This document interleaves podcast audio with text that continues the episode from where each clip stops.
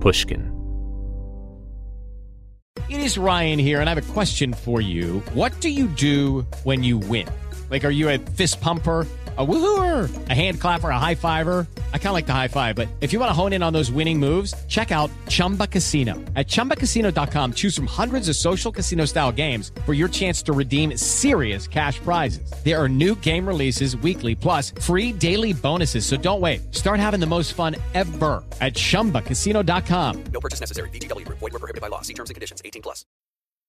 I'm Alex Schwartz. I'm Nomi Fry. I'm Vinson Cunningham, and this is Critics at Large, a New Yorker podcast for the culturally curious. Each week, we're going to talk about a big idea that's showing up across the cultural landscape, and we'll trace it through all the mediums we love books, movies, television, music, art. And I always want to talk about celebrity gossip, too. Of course. What are you guys excited to cover in the next few months? There's a new uh, translation of the Iliad that's coming out, Emily Wilson. Oh. Really excited to see whether I can read the Iliad again, whether I'm that literate. I'm, I mean, the jury is out. I can't wait to hear Adam Driver go again in an Italian accent in Michael Mann's Ferrari. he can't stop. I mean, and, and bless him. I can't wait. Molto bene. Molto bene. we hope you'll join us for new episodes each Thursday. Follow Critics at Large today, wherever you get podcasts. You really don't want to miss this. Don't. Don't miss this. Don't miss it. See you soon. Maggie Rogers has never been one to mince words. Aside from her powerhouse voice, one of Maggie's superpowers is her ability to write pop songs fueled by radical emotional transparency. And while it's thrilling when an artist bares their soul, that level of constant vulnerability can be unsustainable. In 2019, after releasing her Grammy nominated debut, Heard It in a Past Life, and then touring the album relentlessly, Maggie was desperately in need of time away from the spotlight. Just before the pandemic, she retreated to her parents' home in coastal Maine. There, she began writing and recording her follow up album, Surrender. Maggie also started to think deeply about her role as a pop star and the relationship between herself and her audience. In 2021, she enrolled in a master's program of religion and public life at Harvard Divinity School. There, her studies focused on the spirituality of public gatherings and the ethics of power in pop culture. On today's episode, producer Leah Rose talks to Maggie Rogers about how comforting it was for her to become a student again. Maggie also recalls the time she took motorcycle lessons to rechannel the massive amounts of adrenaline she experienced on her first tour. And we'll hear the song from Maggie's new album that she says is the perfect distillation of where she is now as an artist. This is Broken Record, liner notes for the digital age. I'm Justin Richmond. Here's Leah Rose with Maggie Rogers. What's going on? How are you feeling? I'm good. I am so excited to be back in the flow again. I took August and September to sort of mourn the release and sort of recover from a really big summer. And things are feeling really exciting again. And we're two weeks from going back on tour. And I've only really played three or four shows since the pandemic started. So I'm just so excited for that. And in the heat of all of the planning and fun goodness, band practice starts next week. So I'm feeling really excited about it all. Excellent. So the show is called the Feral Joy Tour, and that for me personally, I feel like that's like a high bar to hit every single night. so how do you muster up feral joy night after night? How do you get to that place where you're just able to to give that on stage? Feral joy to me it's not just pure happiness. So you're asking about how do I conjure that on stage? It's Yeah. not like going on stage and being the happiest girl you've ever seen. Although playing music often makes me that person, it's about being present. And so much of playing shows, I really think, is a practice of presence. And you let the show unfold. And the thing that I love about shows is that it's really is uncontrollable. And it's something that you can't repeat because each setting, each crowd, each single person in that room makes a real difference for what that show feels like and how that show unfolds. So the pressure of conjuring something each night doesn't feel so high because on stage is the place where I feel the most like myself and the most free. And I really am able to just like let go. And I often have very little memory of being on stage because I am in such a flow other state. Yeah. So it really is just about letting the music come through and really enjoying it after not getting to do it for the last three years. When did you discover that that on stage is the place where you feel most like yourself? How old were you? Like when did that realization come to you? I think it's more that when I'm singing, I feel really present because this idea of performing or entertaining never really felt right to me. And I always felt really shy from it because it has this sort of connotation of putting something on. And when I'm singing, I just feel so connected. I mean, when you when you tell someone how you feel, you can use words to explain it, but to me when you sing and you have that real resonant frequency, you can physically show someone how you're feeling. And for me, I'm just a, a person that feels a lot of things uh, a lot of the time. And when I sing or when I'm on stage, it's a real space of expression. It's a space where I can let it out somewhere in a real constructive way and like connective way. Because I think mm-hmm. when you feel that much, it can often be kind of isolating. But the thing that music does is it it brings people together and reminds people of their central human qualities. Everybody knows what it's like to feel sad or or happy, you know, both. Or have a crush or fall in love maybe or have that like first butterfly. So I think when I write down my like innermost feelings and put them out there for the world, it it also means a lot live when other people sort of say that it resonates with them too because it it makes me also feel like a part of a community. What happens after the shows? Like, where does that adrenaline go? And when you're not performing regularly, is there a way that you can replicate that feeling off the road? No, there's nothing like the adrenaline from a show. But I think that there are things that can touch it. After my first tour in 2017 for my EP, Now That the Light is Fading, I went to motorcycle school and was using motorcycles as a way to moderate my adrenaline when I was off the road. Because I found that if I fully crashed, like you're when you're getting an, an input of adrenaline every night, you start just living on this sort of other plane. And if you can normalize that, it can be some somehow sustainable. But the second you come down, your body starts to crash and because you're exhausted, your adrenals are shot, adrenaline burns through everything you've eaten that day. It's essentially a panic response. And so it would be really, really hard if I had like a week off of tour, if I came all the way down and then had to push all the way back up. So I started looking for ways that I could, in some sort of healthy or safe way, when I'm talking about motorcycles, I'm riding like with full gear, helmet, pads, and like 30 miles an hour on a back road with no one on it. Like Yeah. I'm not in Los Angeles on a motorcycle. But like full leather, like head to toe motorcycle gear? padding. Yeah, well, protective Yeah. gear. And I, I will say, like, it's not really a part of my life anymore. But when I was learning to tour, when I was like 22 to 25, it certainly was. Wow. We'll see what happens. I guess I haven't really been on the road since then, though. So we'll see what happens in this chapter. Yeah. I think it's just really nice to go do something else, Mm-hmm. to put myself in a new situation or go learn about something or be around a group of people that have absolutely nothing to do with music. It makes it like really gratifying when I come back to music and I'm like, oh, I actually really know what I'm talking about here. Or like, this is the space where I've worked really hard over a lot of years to to know this stuff. It makes me appreciate my skill set, I think. And but it also reminds me that there is a world outside of music because I think for the people that sort of treat it like a religion and eat, sleep, breathe it every day, there is quite a bubble.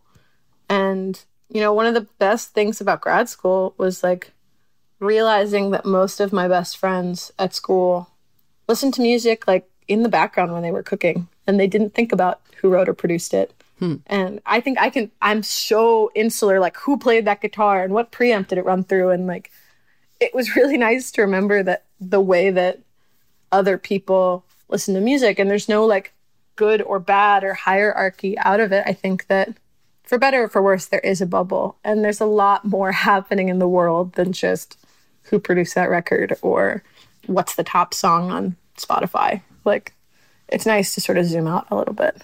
Mm-hmm. I read an interview with you on the Harvard Divinity site, and it said that you want to be in school forever, mm-hmm. which is something I totally agree with. I want to yeah. be in school forever too. The, there's so much to learn about. Like, the world is crazy, and humans have existed for a long time. The earth has existed for even longer. It's also worth saying, like, I don't think that going to school is the only way to learn. You know, there's so many other ways to access information or to do that kind of study. I also really thrive in environments with structure. And I am a little bit type A and like do really well with homework. When something's due, you know, even on like a major label system, like the record is still due at a certain time and art and deadlines have this sort of like necessary push and pull.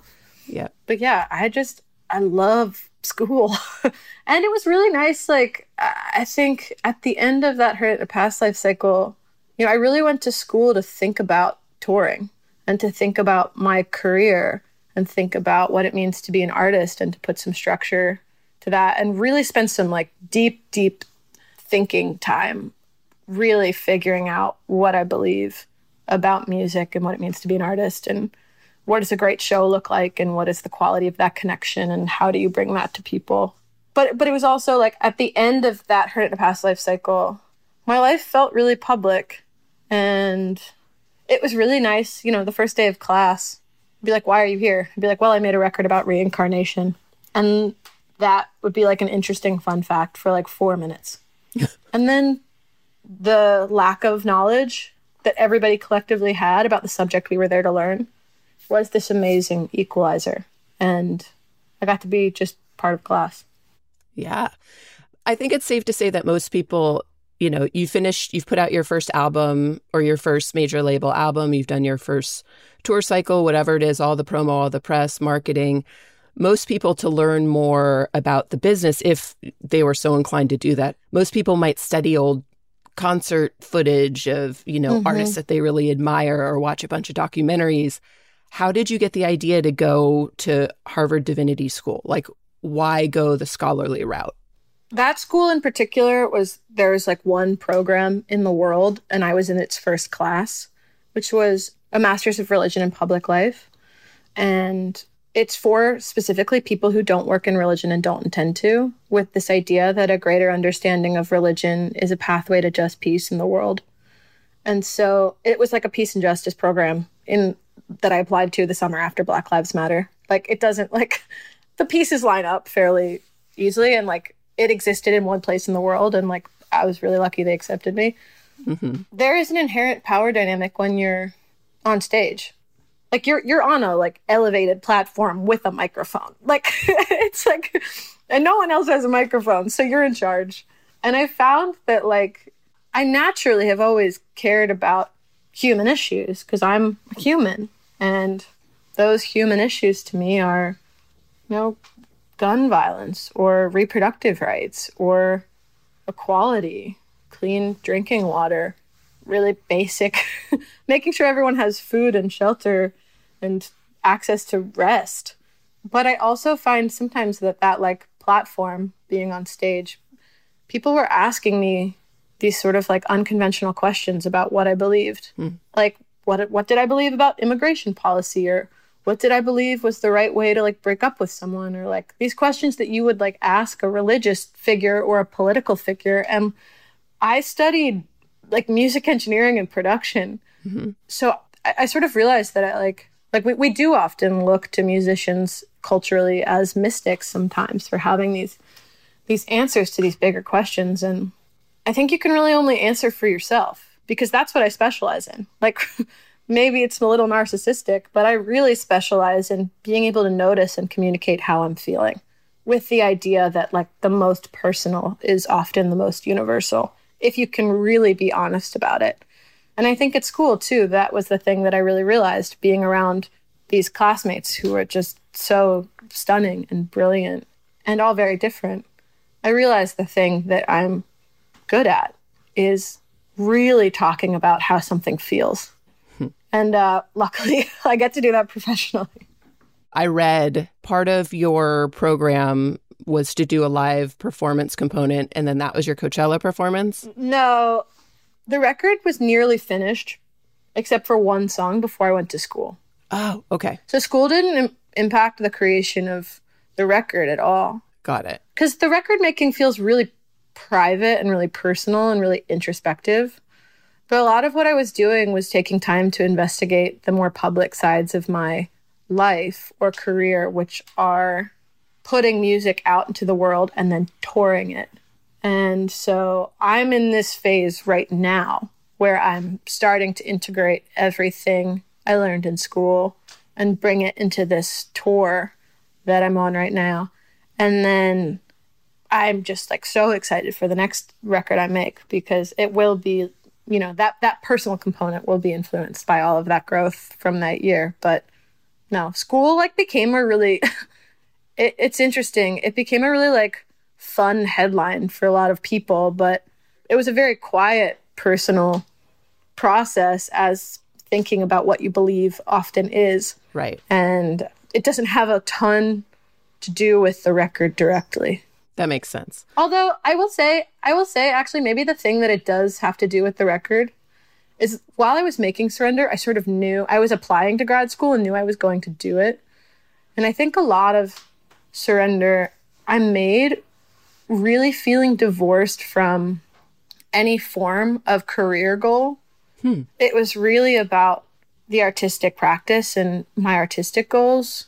And like, I'm realizing as I'm talking about this that like there's definitely a part of that knowing that I was about to go spend a year outside of music that I think maybe even could have empowered my creative process a little bit more to stay outside of any sort of commercial or success goals.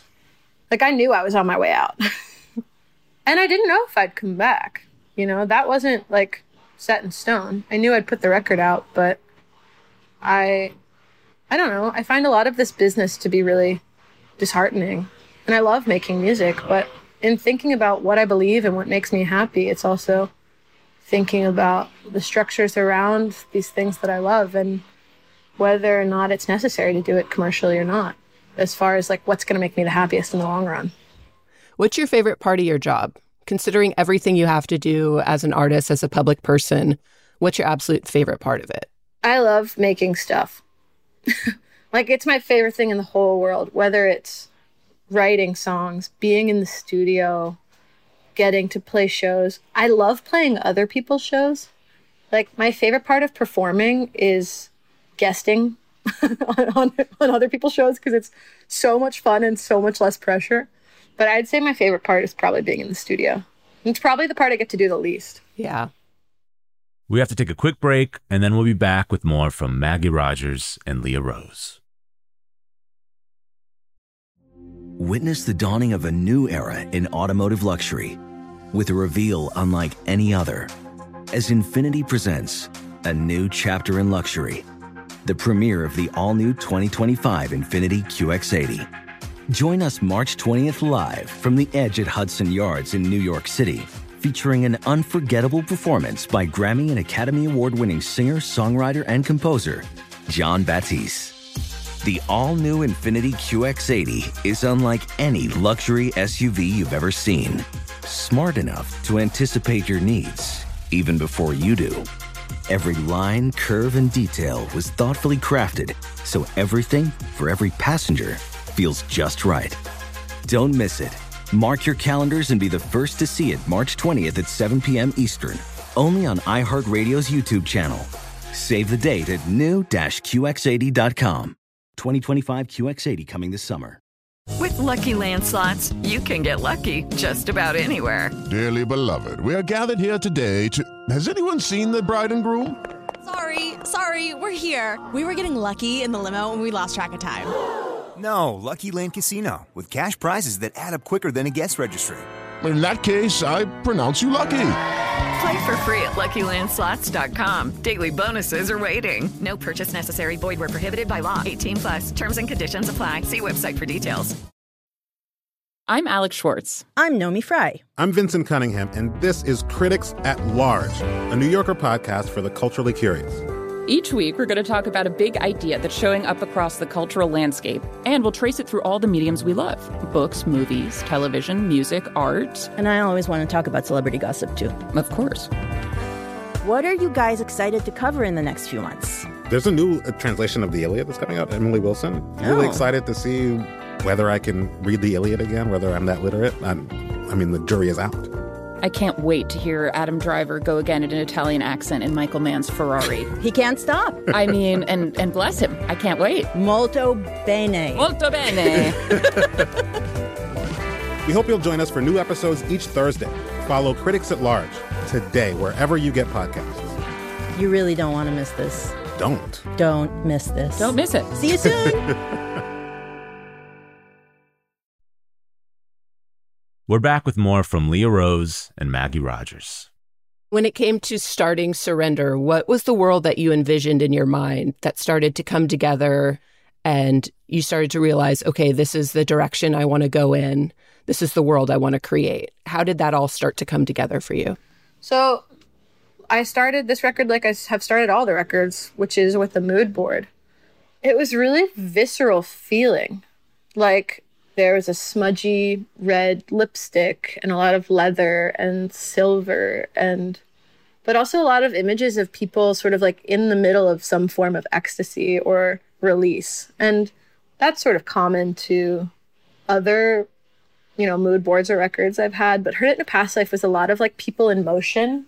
There's a lot of like dancers in motion. I like whoever's listening to this, I keep making this movement of like I'm like I keep sort of over zoom like reaching out my right hand and sort of like looking up to the sky as I'm saying in motion, which is a little bit ridiculous. But It in a Past Life also felt very like airy and deserty and sort of California Yeah. and I I was spending my first time in LA, and Surrender feels far earthier hmm. and maybe even a bit of fire, and it was certainly grounded in New York and in the foggy landscapes of Maine and in the UK at Peter Gabriel's Real World Studios, where I made a lot of this record too. Super cool. I wanted to be really clear about what I wanted to make before I got anyone else involved.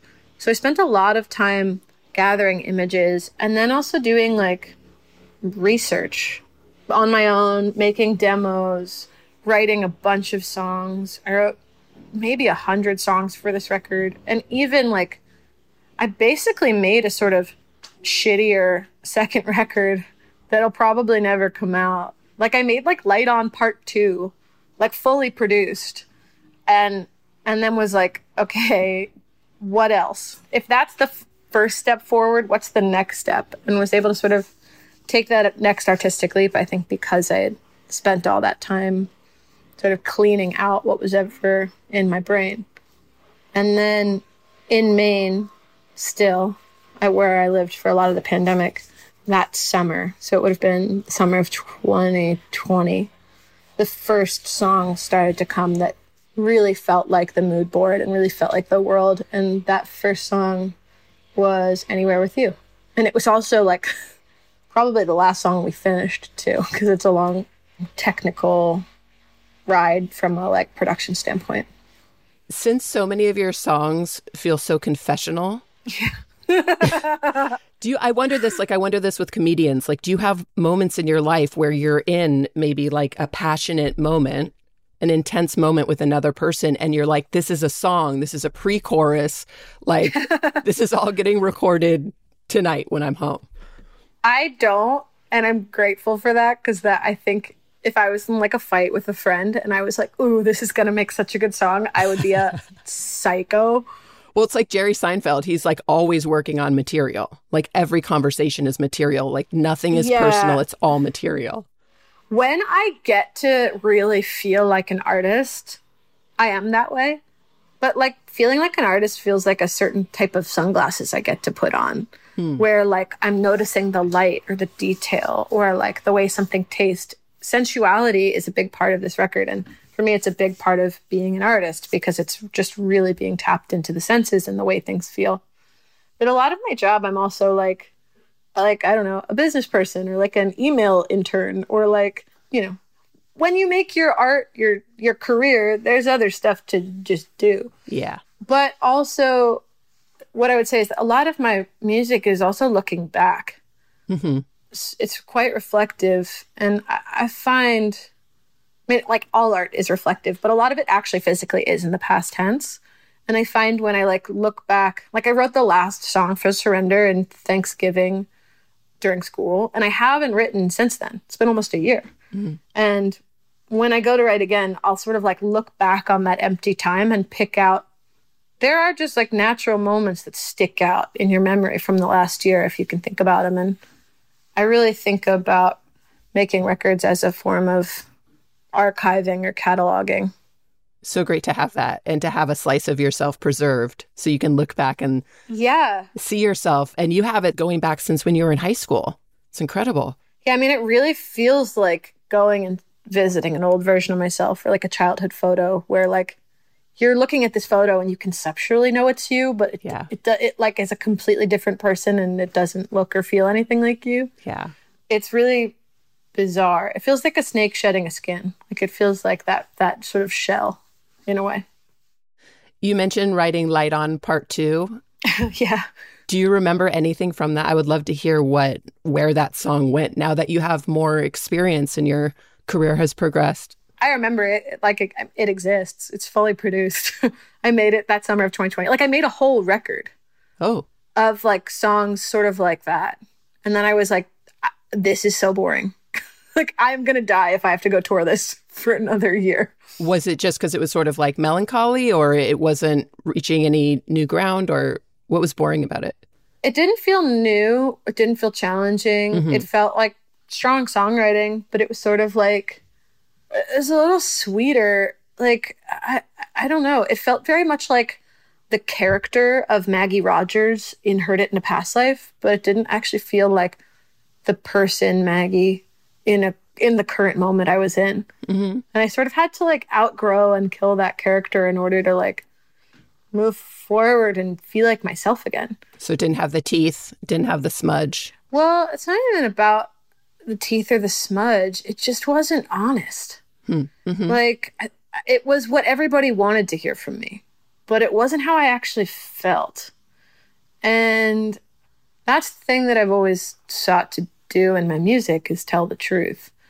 And that's something I just like, I'm a very direct person that can't hide a lot of emotions for the better or the worse. But I also think that the second record is hard because people do have a real conceptual notion of who you are and you're not a product you're a person and you, you grow up and you change and sort of being true to who i am or who i was when i was making this record i knew would also alienate some of the people that fell in love with the artist i was on the last record and i had to just sort of like let that go and really commit to making something that i love and i'm really proud of and that's what I've always done, but it was it was a different thing this round, or it, or it just took a couple weeks to sort of put myself in that headspace in a different way because I had to really like it was a bigger skin to shed because more people were holding on to that skin. It wasn't just me anymore. What's your relationship with your perceived audience in your mind when you're writing songs? They don't really exist because music is really for me to process my life. When I get into recording, or like when I'm writing with someone else, maybe that's it. Like a, lot of music I write alone, and a lot of this record I got to write with Kid Harpoon, which I just, I love him so much. And it's really a different thing to write with someone else because it becomes social in the same way that playing music is social. And even though I'm still writing all the lyrics in the corner, I have a friend to push me, or there's a friend to dream with. And suddenly you get to the bridge and you're like, oh, this is such a good thing to yell with the crowd. Or like on stage, it'll sound like this on the record, but on stage, we can do this whole other thing. And it can open up, like, you sort of get to plant these doorways in the record that you know, like, in six to eight months, you're going to get to open, and the whole song is going to blast open in this other way. Now that you've experienced more success, you're a little further along in Mhm. your career. How are you feeling about the relationship between success and happiness? I think it really depends on how you define success. And for me these days, success is happiness on a day to day basis. I mean, I, I think in Light On, like you're talking about, that song is really about something I referenced earlier in the conversation, which is the sort of like strange thing that happens when when you commodify your own human emotions, which is what it means to be a professional artist. And it's a really, really bizarre thing, even though I'm like so grateful to do it, it or to have the opportunity to to do it. It's a it uh it made me feel really bad a lot of the time, or it was really dehumanizing. And I think now I just have different boundaries with it.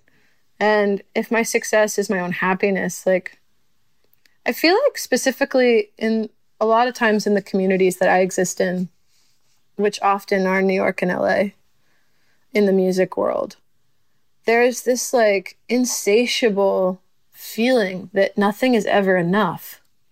You know, it's this very like capitalistic, forward looking tendency of everything needs to be bigger and better. And like, if you sold this many tickets, it needs to be that many next time.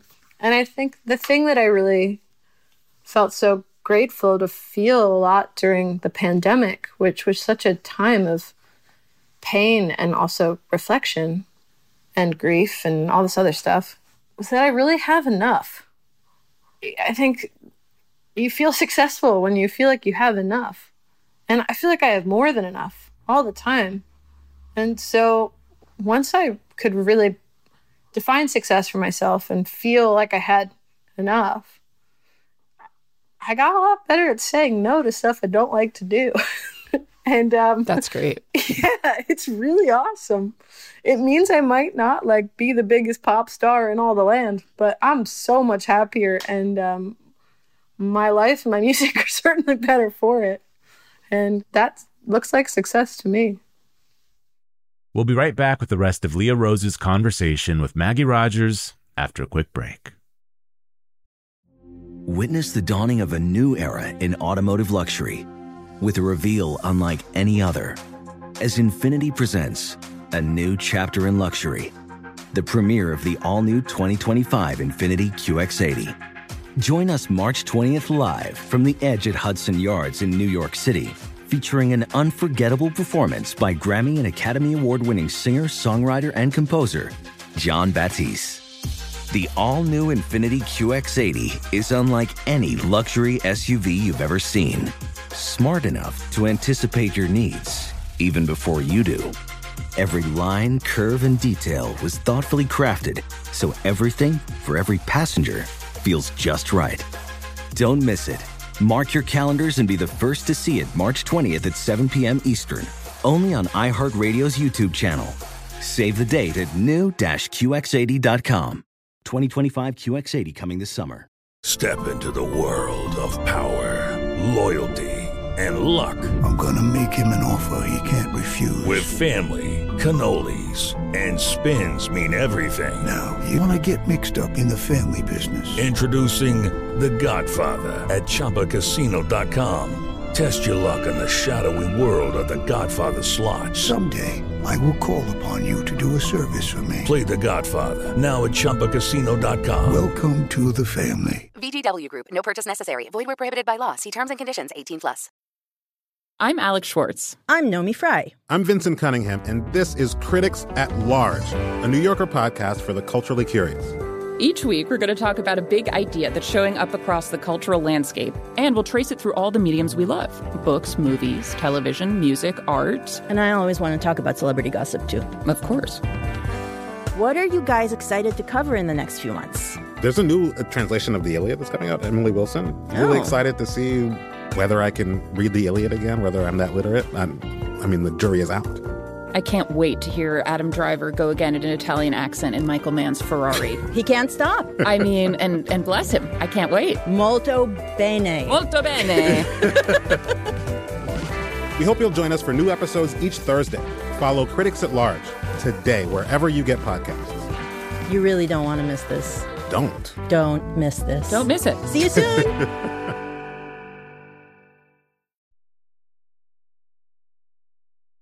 Before we jump back into Leah Rose's conversation with Maggie Rogers, let's hear Maggie's first single off her latest album, Surrender. Here's That's Where I Am.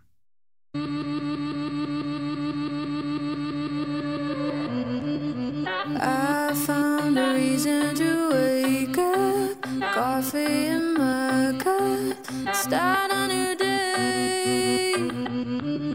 Wish we could do this forever mistakes that we made. I told you I loved you when we were just friends. You kept me waiting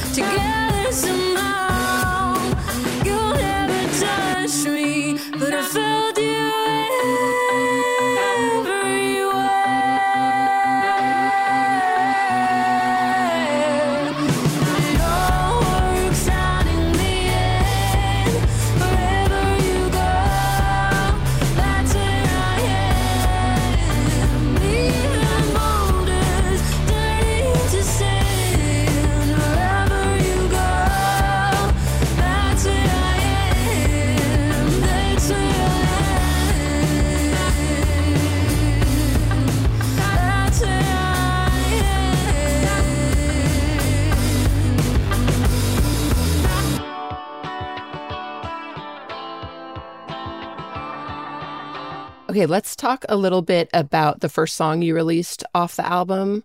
That's Where I Am. Where did that song come from, and why was that the first song that you wanted to put out in the world? I think in, in every record there is a song that feels like it is the like perfect distillation, the like bullseye of everything you're shooting for aesthetically. And that song is that for me. When I listen to that song, it just sounds the most like me I've ever been able to distill into a recording. And I wrote and produced that song with Kid Harpoon eh, at, at Real World. It was the first song we did on our second day, and it was fast. I mean, it was. It reminded me of writing Alaska. That like ten minutes, start to finish, like the words just like in chronological order wrote themselves down. It has every bit of my like little bit of edge. Mm-hmm. It has that like 12 string guitar nostalgia for all of the like 60s, 70s music I love. It's got these big synths and sort of like wink to dance music that is also such a part of the music that I love and my musical DNA. yeah, it just sounds like the sort of adult version of who I am and what I sound like on paper. And um, the song is like every other song I've ever wrote, like a story about some form of like love in my past. But it also is about a lot of things at once. I mean, those are my favorite songs that like are more about a feeling than they are about one thing in particular. And they sort of that feeling is like this big magnet that draws in all these smaller moments in my life that to to coalesce into one thing. Mm-hmm. And the thing that I'll say about that song is it's crazy the first time we played it live. Not even with the crowd, just the first time we as a band got to put it together. It felt like such a testament to how much I've grown as a songwriter. Hmm. and also with Tom too. I mean, I can't like really talk about this song without talking about our partnership. We wrote Light On together too, and I think watching us grow as a songwriting and production duo also is a part of it. The song just drives better. It's like a if, if I was making a pickup truck before, this is like a sports car. Like it's crazy with a band. It just drives really, really well. And that's a thing when you bring a song to a band, you really find that out. Because I remember bringing, there's a song on my EP called Better. And it was sort of like a last track at the beginning of my career that sort of like rounded off that EP. And it was has always been really hard to play with the band and it's because it was like a bedroom pop song and it wasn't really made Hmm. for a lot it was made for headphones. It wasn't made for Mhm. the stage and so much of this record I specifically made to play live and that has been the whole other like best part of it. It's such an exhilarating song. It, it does something crazy to me. Like I listen. awesome. I was taking a walk the other day and I was listening to that song and it just like hmm. I have such an emotional response to it because I can so deeply feel what you're talking about and it's such a it's a raw nerve. It hits a raw nerve. I was pretty raw when I was making this whole record. I actually wrote Tom a thank you note just to be like, yo. Like, I know I was very intense when we were making this record, and whatever needed to come out of me, like, I'm a different person now. Yeah. I mean it's great that you have someone you can be that open with. Yeah, totally. He's the best. With a song like That's Where I Am, is that do you get closure by writing that song from that situation? Mhm. Because that has to be a real situation. Yeah, I get closure from writing always. It's like once I can externalize it, it doesn't need to live inside of me anymore. And that feels really powerful. Do you need the person to hear it? And then do you need to know the Hmm, person's no. reaction to the song? Oh, no, no, no, no, no. No. Okay. It's not about anyone else. I mean, I, I have always used the pronoun you Uh huh. because I always found gender in songs to be limiting. I don't use a lot of he or she because I find gender really limiting in songs. But no, I don't care if people hear it or not. Hmm. Like, it's not really for that. If I wanted to tell someone something, I would just call them. this is not for like some sort That's of very weird- mature. That's very like, mature of I, you. was like, I told you at the beginning, I'm a really direct communicator. No, that's great. if I wanted someone to know something, I'd call them. I wouldn't like weird confess it in the song. Oh, I would. I'd be like, this is the easiest way to get this off my chest, and I hope that person hears it. Oh man. Well, hey, I have some work to do. yeah, we all Um, do. Would you ever consider doing like a dance album, like an electronic music album? Yeah, I'm really hungry for it right now, and I'm sort of actively seeking it out because there was a lot of electronic music at the beginning of my career, Mm-hmm. and it feels like now what I'm really hungry for. I guess we'll see how it all Mhm. turns out. It ends up being about how much time I have off the road. Like it takes me a couple of weeks to come down from the road and get my brain back. Mm-hmm. And because it touring is so body heavy, whe- whereas recording is so brain heavy and also very like spiritual, to be completely honest. So it takes a little bit while to like come back down to earth and integrate. So again, it depends on sort of like how much time I'm left with to get to be in the studio. But yeah, that is sort of where my brain is at actually. How would you say your taste has evolved over the course of your career? My taste has evolved largely with the way technology has evolved, I think. Because when I was growing up, it, like I grew up with tapes and then CDs and then like illegal streaming and then streaming. And I think a lot of the way my taste has changed has had to do with the way technology has allowed access to music to shift Mm-hmm. other than that, I've always listened to a ton of music. I mean, especially in college or growing up, I listened to a ton of R and B. I listened to a ton of dance music. Yeah. Like, I, honestly, the last two years, I really just listened to ambient music. Mm-hmm. I think that's a sign of the times more than anything. A lot of like Daniel Lanois instrumentals or Andrew Wasylyk or H. Hunt or John Carroll Kirby or uh, there's this organ record I love by this girl named Ca- Kali Malone. But nice. Yeah, or the Eno brothers. But I'm Mhm. like, I really just sort of do that. How did you first come to music? Was the banjo your first instrument? No, my first instrument was harp, and then I played piano and guitar. But I like got really scary obsessed with classical music as a kid. Music was the only thing I ever thought about ever. Wow. Like, I guess when I was when I was I, I, when I was a kid, I also wanted to be a writer, and I wrote a lot of short stories. But that sort of like checks out. like, yeah, yeah. I don't know. I was always really into music. My mom told me that classical music was telling stories, and that I had to like listen for them, and that sort of really piqued my interest. And yeah, I'd listen and make up stories. And this idea that you could illustrate emotion without saying anything was so fascinating to me. And I still do that. Like a lot of this record, the arrangements, you, you know, I think about a song like Symphony, where my vocal is the like steady center to all of this swirling, sort of more dance influenced instrumental that just keeps growing and growing and growing and getting more chaotic and that song is about trying to like be the steady person for a friend who's sort of going through it. So I try and like mirror that sensibility in my work as much as possible. I'm curious about this. I have a four and a half year old who just started playing the violin. Oh my God. Are you okay? it's the smallest violin and it's that the squeakiest. so squeaky. violin. Yeah. oh my gosh. It's incredible. But how old were you when you started playing the harp? Like, that's a huge instrument. How does that happen? No, there's a folk harp. Oh. So there's a small harp. Regular harps are fucking huge and Yeah. have all these pedals you move by your feet to change the sharps and flats. And like, I played that in the orchestra in high school. But when I was growing up, I played, it's called a folk harp, which is about three feet tall. And there are smaller levers on each string. So you change the sharps and flats individually Okay. rather than by your feet. So you sort of prepare the instrument. It's like a prepared piano in a way. You prepare the instrument before you sit down. But I, I mean, I haven't played harp since I was 18. So 10 years. Do you think you'd still be able to play it? I mean, I understand how it works, Mhm. but like, I also like the craziest thing about becoming a professional musician is since I have done that, nobody has asked me to read a piece of music. So maybe I could play, maybe not. Like, I would probably say no, so nobody asks me and puts me on the spot. Yeah. was there anybody in your family who was musical? No, my mom like played piano after we went to bed sometimes, Oh. and I think she played growing up.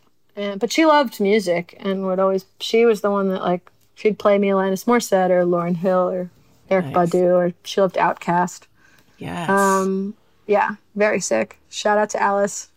she had great taste. She still does. she really does. Yeah, but yeah. Other than that, like nobody really like played or worked in music in my family.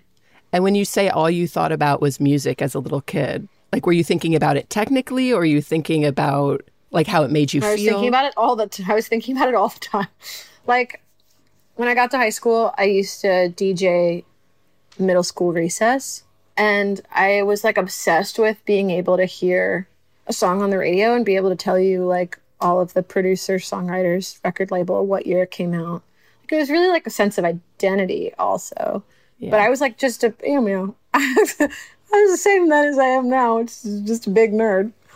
I was just really into it. And it was really all I thought about, like playing music, who was playing music, thinking about music. But I was also really interested in like the business or what was happening. Like, you know, I'd watch VH1 top 20 countdown every week or Yes. and then later I got Spin or Rolling Stone and would read that cover to cover and would look at all the charts and sort of then go do my homework about what- you know what was on the college radio charts and oh I haven't heard of that record so I'd go look it up or you know nerd stuff.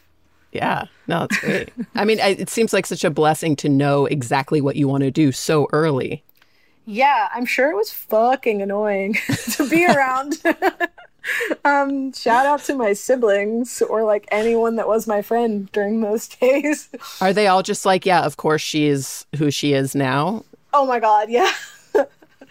yeah, and I remember when I went to college too because I was studying music production but also a lot of the music business and really, you know, like so many people have at that time being like, "Oh, these people are all all the vers- the nerd versions of me, you know, from their high schools." And that was special to start to find community around that. I was at a wedding this past weekend and I saw some of my oldest friends from when I was like eight or nine. And they were like, yeah, dude, this is the least surprising thing that has happened. Like, this is a big duh. Yeah. yeah. How old were you when you discovered your voice and your vocal range, the power of your voice? I have a very concrete early memory of being my sister and I shared a bathroom, but it had two sinks. I have no idea how old I was, somewhere in between three and five, maybe. And I remember suddenly singing and it sounding different. Like I had sang, you know, as a kid, whatever, and something happened this one time I sang, and I was like, oh, that sounds really different. And oh, this is a thing I can do. And I remember my sister and I like having a conversation about it, about like both of us being like, whoa, what was that? Like, and suddenly I could sing. And I didn't really figure out that I had like a big voice. I, mean, there were moments like I got asked to sing Aretha Franklin with the jazz band in high school and I pulled it off. But Hmm. I still didn't like really figure out that I or like have the confidence to say that I was like a singer. Honestly, until touring heard it in a past life. I mean, that song Falling Water was such a massive moment for me understanding my vocal range, but also then having to perform that song every night really changed the way I learned or knew my voice because it really spans like my entire vocal range. And oftentimes we'd start the show with it. So it would just be like, I, I would have to really be ready for it. And I think you can hear that vocal shift in this record. I mean, when I listen back to Surrender, my voice just sounds big. And I I really like I know how to sing now and I know my voice better and it's really fun to use that instrument. How do you think about manipulating your voice while you're singing? Is that something that just is instantaneous? Yeah, it's, it's not something I think about anymore. It's so much more about just trying to communicate emotion effectively. So cool. It's just like another, yet another thing in your toolbox. It's it's my favorite thing, but it's also a funny thing because singing, like, at this point, I've spent so much time. You know, I took vocal lessons as a kid. I sang in choirs. I arranged for a cappella groups. I like sang with the jazz band. I have played in punk bands and folk bands and rock bands in college and DJ'd and I've done all this stuff. And now it's just like a thing I can do. Like it feels almost like a party trick. Like Mhm. it, it doesn't take a lot of like, you know, I can sing like in the same way that some people are double jointed. Like it's just a thing I can do. And you have no reservations about singing in front of people. You don't have any nerves or anything like that. No, I, I think like, you know, I have played like Radio City and the Sydney Opera House, and from there I know that like this is a thing that I'm good at. like, Yeah. not in like a cocky way, just in like a I can sing. I'm I'm a good singer. I know that I am a good singer, and it's really nice to do something that you know that you can excel at. I also think I've spent a lot of time in places where I was new at things or you know, wasn't great at things. And um, yeah, I know there's a lot of things in my life I'm still working on, but I know that singing is something I can do. And so I don't really stress about it. So you talked about New York City influencing in part surrender. Do you see yourself ever going back and living in a rural place since you originally grew up in a more rural area in Easton? Mhm. Do you ever see yourself going back to a rural place to live full time? These days, I sort of live between LA and Maine, and my heart lives not in a city, even though I like love city energy. But honestly, I don't get to be home very much. And if I can be in a place that it feels like quote unquote home while I'm working and pick up a couple more days in a comfortable, familiar spot, I'll take it. So, like, LA does not in any way and probably never will feel like home. It's never a place I in the map I would have chosen to be, even though I've come to like love things about it or have great friends or community here. But um I have felt way more at home in New York City. Like I don't know, I'm a New York I'm an East Coaster. Like mm-hmm. like I just lived in Boston for a year and like loved it. And I have I always am like curious about like resonant places where people have resonance. Mm-hmm. Not residence, but resonance. Like the places mm. that really like resonate with you. Like the the way that the earth speaks. I think honestly, because I grew up in the marshland at like hundred percent humidity, LA is just really dry for me. like I just like I'm not a desert girl. Um, it's just a different vibe too. The people are different. It's a different like culturally it's very different. Yeah, and it, it's amazing too, and it brings different things out of me. But I, I, but I'm also not thinking so much about where I live because I'm so excited to be on tour. That that has been the most interesting thing to feel is that like being back on a tour bus or being on tour, like that is the place I feel the most at home.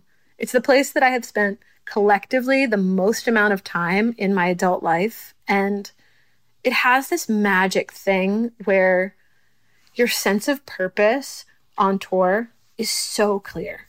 Like you're with all these people who have all committed to this real strange alternative way of life and this real practice. And you form a community and every bit of your day is goes towards this moment that is about being present that you're creating with the audience and bringing people together and also being a part of something bigger than yourself. And that to me is, I feel so lucky to call home. Well, thank you so much. I could sit and talk to you all day. I know you have to go. No, thank you. I really appreciate really thoughtful questions. I really appreciate it. And it's such a joy to be on this podcast. I'm just a really big fan. Thank you. Best of luck on tour. I hope that you you find home wherever you are Thank and you. can't wait to see you play. Oh, I can't wait. Can't wait. Thanks again to Maggie Rogers. You can hear her new album, Surrender, along with all of our favorite Maggie Rogers songs on a playlist at brokenrecordpodcast.com. Be sure to subscribe to our YouTube channel at youtube.com slash brokenrecordpodcast, where you can find all of our new episodes. You can follow us on Twitter at Broken Record. Broken Record is produced with help from Leah Rose, Jason Gambrell, Ben Tolliday, Eric Sandler, Jennifer Sanchez, our editor Sophie Crane, our executive producer is Mia LaBelle. Broken Record is a production of Pushkin Industries. If you love this show and others from Pushkin, consider subscribing to Pushkin Plus. Pushkin Plus is a podcast subscription that offers bonus content and uninterrupted ad-free listening for $4.99 a month. Look for Pushkin Plus on Apple Podcast subscriptions. And if you like our show, please remember to share, rate, and review us on your podcast app. Our theme music's by Kenny Beats. I'm Justin Richmond.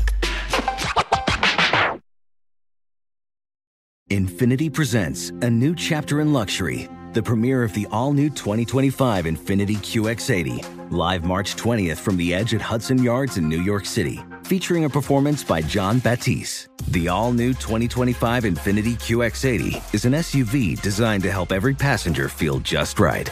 Be the first to see it March 20th at 7 p.m. Eastern, only on iHeartRadio's YouTube channel. Save the date at new-QX80.com. Don't miss it. 2025 QX80 coming this summer. Hey guys, it is Ryan. I'm not sure if you know this about me, but I'm a bit of a fun fanatic when I can. I like to work, but I like fun too. It's a thing. And now the truth is out there. I can tell you about my favorite place to have fun Chumba Casino. They have hundreds of social casino style games to choose from, with new games released each week. You can play for free anytime, anywhere. And each day brings a new chance to collect daily bonuses. So join me in the fun. Sign up now at chumbacasino.com. No purchase necessary. VGW Group. Void were prohibited by law. See terms and conditions. 18 plus. I'm Alex Schwartz. I'm Naomi Fry. I'm Vinson Cunningham, and this is Critics at Large, a New Yorker podcast for the culturally curious. Each week, we're going to talk about a big idea that's showing up across the cultural landscape, and we'll trace it through all the mediums we love books, movies, television, music, art. And I always want to talk about celebrity gossip too. Of course. What are you guys excited to cover in the next few months? There's a new uh, translation of the Iliad that's coming out, Emily Wilson. Really Oh. excited to see whether I can read the Iliad again, whether I'm that literate. I'm, I mean, the jury is out. I can't wait to hear Adam Driver go again in an Italian accent in Michael Mann's Ferrari. he can't stop. I mean, and, and bless him. I can't wait. Molto bene. Molto bene. We hope you'll join us for new episodes each Thursday.